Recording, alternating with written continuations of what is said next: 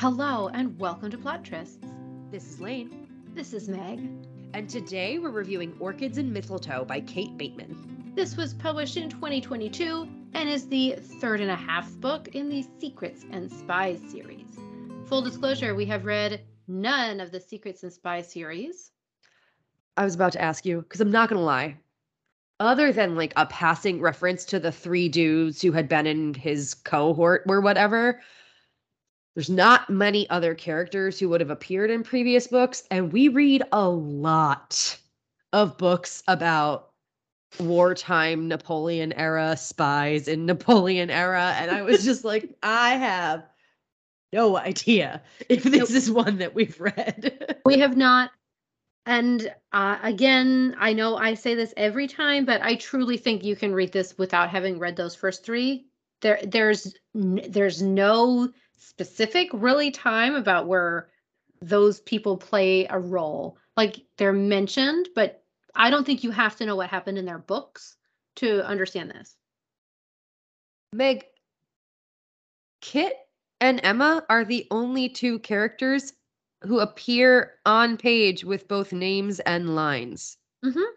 There are housekeepers and like servants that have lines and are denoted by their profession. And there are friends mentioned in passing or written like I wrote a letter to. But literally the only two characters who get both page time and names are Kit and Emma. So no, you don't need anything else for this. There's not That's a reference to anything. That's what I thought. Look, sometimes I get it wrong, but I was pretty sure I got it right this time. You did. I just I don't feel like knowing when it's wrong is that hard. I I do. Cuz like this to me is the same as like I don't know, Winter's book. Absolutely not. I'm serious. I like I'm not shitting you. Absolutely not. Meg, okay. We're gonna have to have a talk after this episode. Uh book jacket. Reclusive ex spy Christopher Kit Carlyle has barely left his country estate since his escape from wartime captivity, but a deathbed promise has forced him to London to seek out the beautiful and frustratingly elusive Emma Townsend. Botanist Emma is back from Brazil, determined to keep her precious orchids alive long enough to present them to the Royal Society. For that, she needs a hothouse and the assistance of the one man who's always made her heart beat faster the broodingly handsome Kit. When Kit reluctantly agrees to allow Emma and her plants to spend Christmas with him at his country estate, the attraction that simmers between them is hard to deny. In Emma's company, grouchy Kit rediscovers the joy of being alive, while Emma can't resist the impulse to make Kit smile again. Or to steal his clothes while he's bathing. Yeah, she didn't do that as a joke. She did it to see his dick. Yeah, and also this is um inaccurate even in itself. Yeah.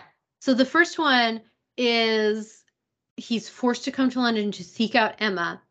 And in the not true. The third one, he reluctantly agrees to let her spend Christmas with him. And I'm like, if he came to find her, why would he be reluctant about this? I mean, he didn't expect her to stay with him at Christmas because he didn't expect to have any guests at Christmas, but he's not yeah. like, ugh, Emma. He's just like, I mean, I have a skeleton staff and wasn't planning on hosting, but you, okay. Yeah. Well, I mean, to me, the issue is he happens to run into her, he's not specifically looking for her, right? Like he knows he needs to meet with her, but he doesn't come to London just for her. No, he's going to the docks in chapter one for her, but he comes back to London because he's gotten out of fucking POW camp. Mm-hmm. And he's like, okay, I gotta find Emma. But that's anyway, whatever.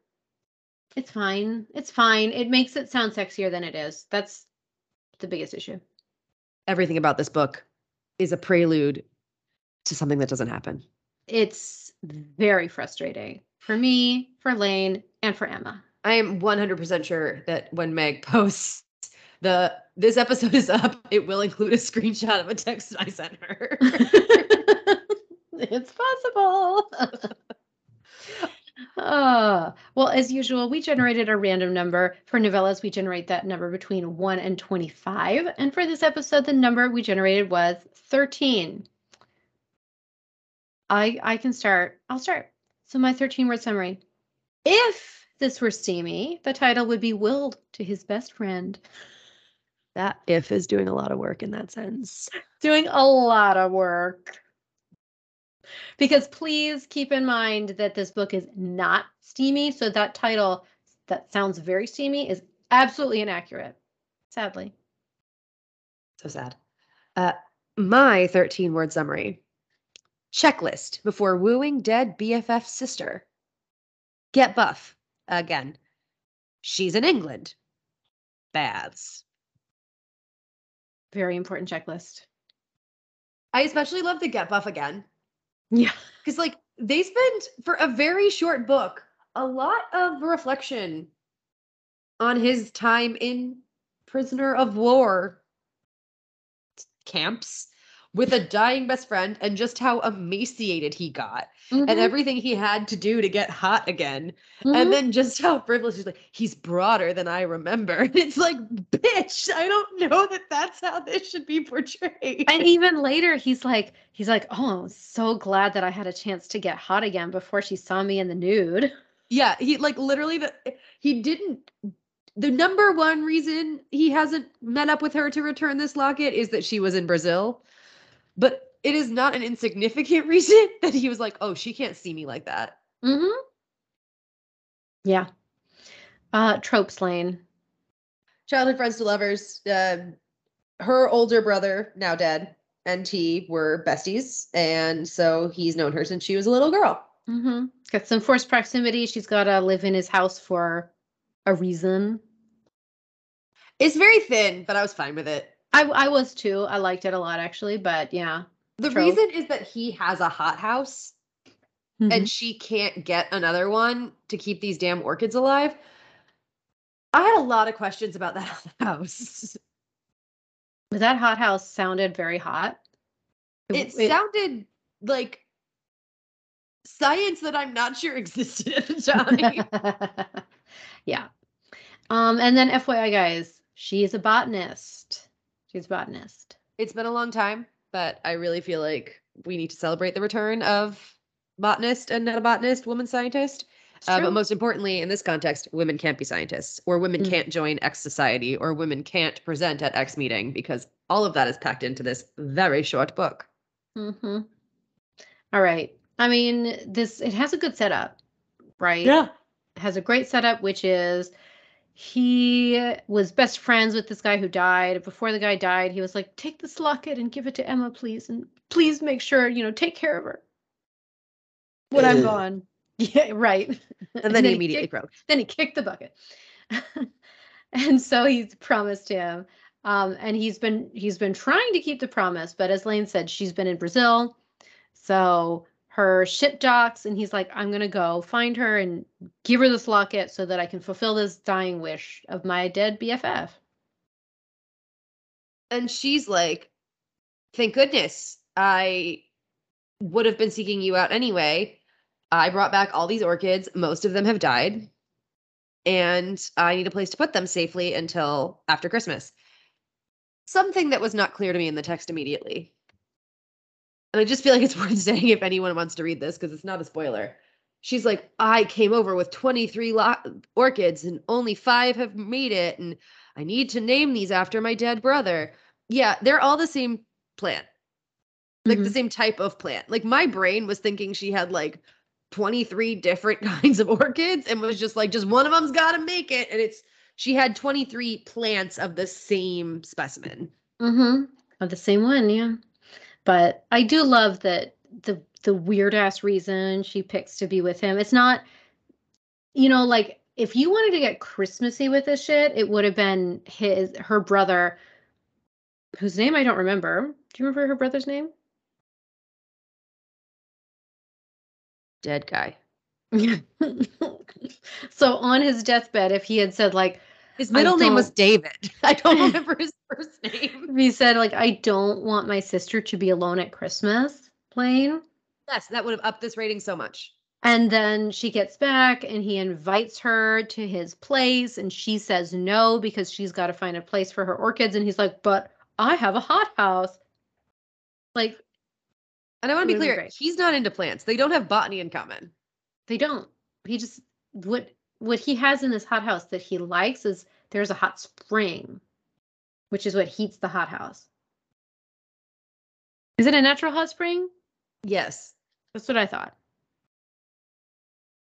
Anyway, so basically it's a sauna, but with lots of plants, which does sound kind of cool. Dad was a plant guy. Yeah. I mean, I would like to go to a sauna that's like in a tropical rainforest. Not disputing that the environment sounds cool, just laughing at how um, over the top and yet not Christmassy the whole thing was. Yeah, yeah. They, there could have been a Christmas thing, could have been a Christmas reason, but there wasn't. And they like did not celebrate Christmas. So didn't, didn't do much Christmas stuff. Spoiler for the candy cane rating. My eyes are conveying violence. Okay, I was into this hot tub. I was so excited about this hot tub until the potential was wasted, Lane. It was wasted potential.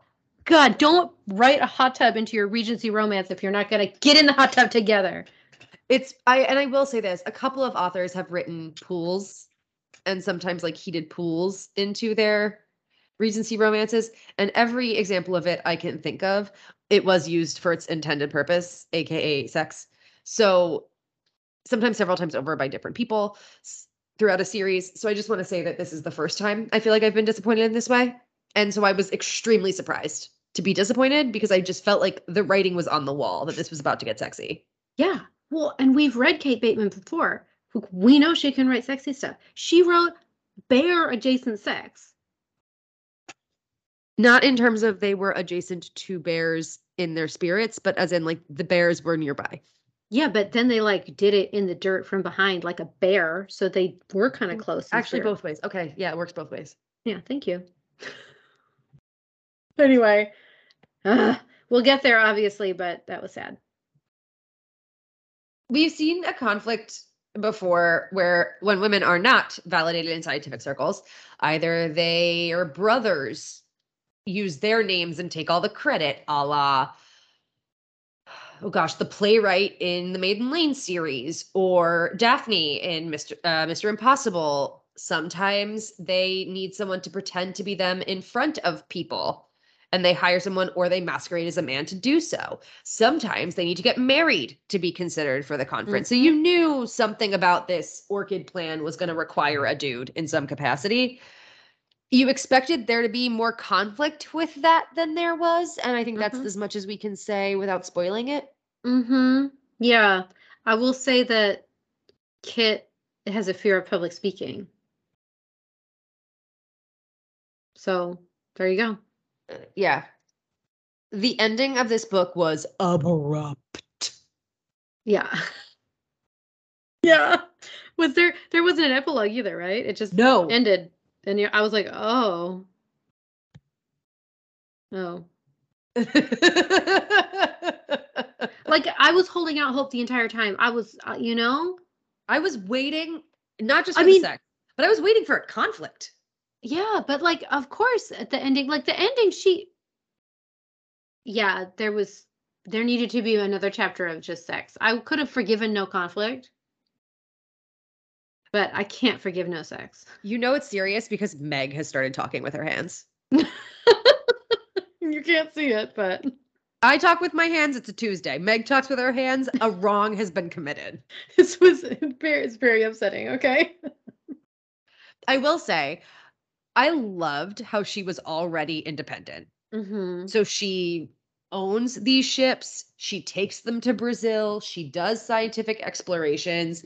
She writes to scientific societies under fake names. She is an adventurer in her own right. And there is no angst behind those decisions in her past. Like, look, she's a sad, tragic orphan with a dead brother. I'm not saying there's no angst in her life, but there is no like she was ruined in society and therefore she became a spinster. There mm-hmm. was no she's waited to go on the shelf so she could finally live her own dreams. Like how she became empowered to own this stuff and make these travels on her own is sort of not delved into in a way I really appreciated. Mhm. Like she was independent, that was taken at face value. He didn't view it as scandalous or potentially scandalous or as something that would need to be considered. It was just they were equals and moving on. Do I think it's historically accurate? No. Was it refreshing as fuck? Yes. Yeah. All right. Content warnings. Her brother is dead. He died in POW camp. In Spain, because of Napoleon. Was it in Spain? Yeah. Because Napoleon, like you say. So there's that. Um, both of them watch each other bathe in the misleading pool, the pool of false promises. Yeah. in the pool of false promises. Um, it, both ways, it's absolutely not consensual. Absolutely And- not. The creepiness of it is just really glossed over. The, the first one, okay, so when she when he watches her, it's it's at first written from her point of view, and I was like, oh, he's gonna walk in, this is gonna be fun, but she just like enjoys a relaxing time in the tub and then she leaves. And then the next chapter, he's like, he like emerges from the bushes, and you're like, no. and he, he's like, I couldn't tell her I was here working out, obviously. And I'm just like, why? I'm like, yes, you could. You could have walked around the corner. What should have happened is he should have walked around the corner to hop in the hot tub after, you know, lifting weights and then been like, oh, no, you're here. And he's half naked and she's fully naked. And then she would have been like, well, you can join me, Well, that would have led to sex, and that's a crime in this book. apparently. Uh, and then l- the next time when she's ogling him, she decides that she's just going to steal his clothes. So at least she's not she's not trying to hide forever that she was there, right? Yeah, but she hides his clothes with sort of half thinking like he might get pissed, but I'll see his dick. it's really weird. It's really weird. It's really weird, but I mean they're made for each other obviously since they both did this thing. Obviously. And this is a content warning that could go in every historical romance novel, but it actually bothered me here. So, Mhm. content warning for colonialism. She feels like she discovered this orchid and therefore it should be named after her brother and this should be his immortality. And there's just a real sense of like, I'm going to Brazil to actually put it on the map. Mm. and this like white imperialist mentality with absolutely no introspection and no thought of like well the locals call it this or it, it, it just it really grated like she had no thought for native brazilians this was all about her conquering and taking Yeah. Well, and I was interested too because she's going to name it, you know, Orchidea Townsend Townsendia or something. purple And I was like, um, like that's fine, but like I know you're saying you're naming it after your brother, but you're also naming it after yourself, right which is which is fine. Like I, that doesn't bother me, you know. Like, go ahead, you're a botanist, but also, like, don't lie. well in fairness she's about to take his name so Yes, but they weren't engaged at the time or anything like that. And she wasn't like, maybe someday I'll get married. You know what I mean? Anyway, whatever. agree And finally, we come to the the true travesty that is this book. There's no sexiness. Like there's a setup. There are several times when a nice, good old sex scene is set up. there is a hot tub of false promises There's a hot tub. Okay, there's a hot tub. Both of them spy on the other one naked in this hot tub. So that's two different scenes. it's written by kate bateman It's written by Kate Bateman. And then there's another part where she's like, I want to know what physical passion is like. So before I hop on my boat and go back to Brazil, I'll ask him if he wants to do, you know, like one or two nights with me. And she does this. And that's, of course, when he proposes. But they're like in bed, right? no Nope. they Then don't that's when the- bed That's when the book ends. and it's still not on the page Yep. So it was um like honestly the most disappointing about this book. Like I I don't know. It it's really short. It's it's really short. Like, it, Like, it it's very short. Too short for a novella. It felt like half a book. that you can add another chapter or another scene or another five paragraphs. I mean, honest, this book could have used like fully two more chapters. Again, Yeah. There is no one else on the page. Talk about wanting any sense of exterior lives, any sense of purpose. Like this has nothing. Right. Right. Anyway. Whatever. No conflict, no secondary characters, no sex. I'm not saying it was terrible. I actually had a lot of fun with what was there, but I like I feel like I read half a thing. Mm-hmm. All right. Candy cane rating lane. I don't like one and a half out of five.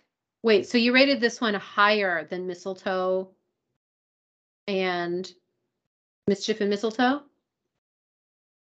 Yeah. How did you do that?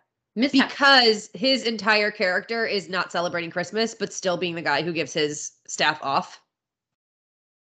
okay. It just felt very like Christmas, like his whole character felt very a Christmas story. Okay. It was never followed through on. I think his characterization is like the hot tub of missed opportunities and false promises. This title is just going to keep getting longer every time I have to talk about it.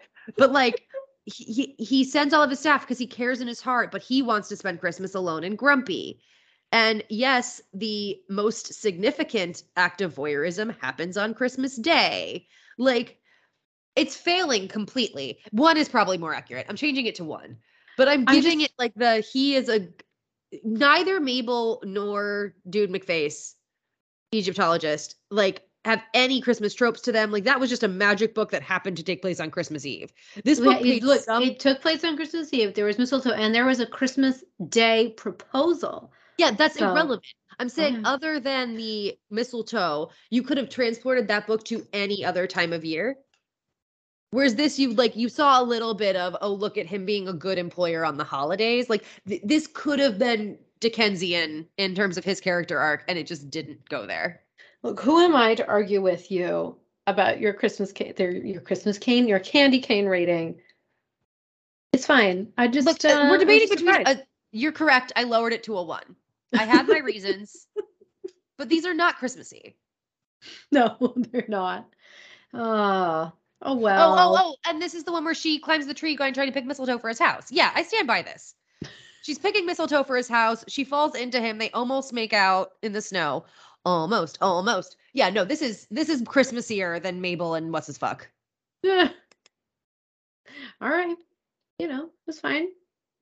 I can think of two things about this that stand out in my mind as Chris as Christmassy. Yeah. Nothing from the Mabel and what's his fuck book stand out in my mind as Christmassy. All right.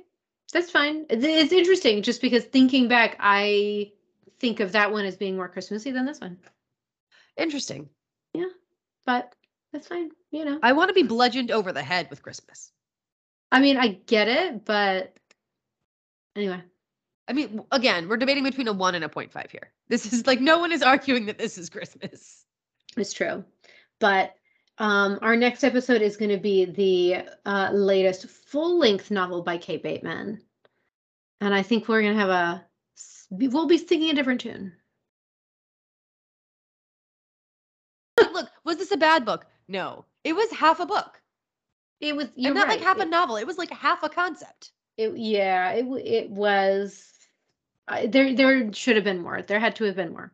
But I'm, I had anyway. very, I other than the content warnings, I really don't have qualms about what was there. I enjoyed it. It was fun. They were cute characters. Like, let's do this. yeah, But where's the rest of it? yeah. No, I mean not like you're- in a sense of, oh, I would have wanted more. no, no, no. Like like the Elizabeth Hoyt we talked about, the Elizabeth Hoyt Christmas novella that we talked about.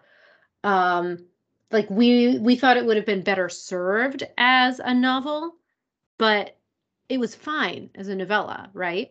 Right. Like we were like we would have liked to have more. It was a it's fine. discreet story as a novella. yeah this needed it really needed more like you said a good two more chapters So, if you're looking, if you really like Kate Bateman and you wish she only wrote Closed Door, check it out.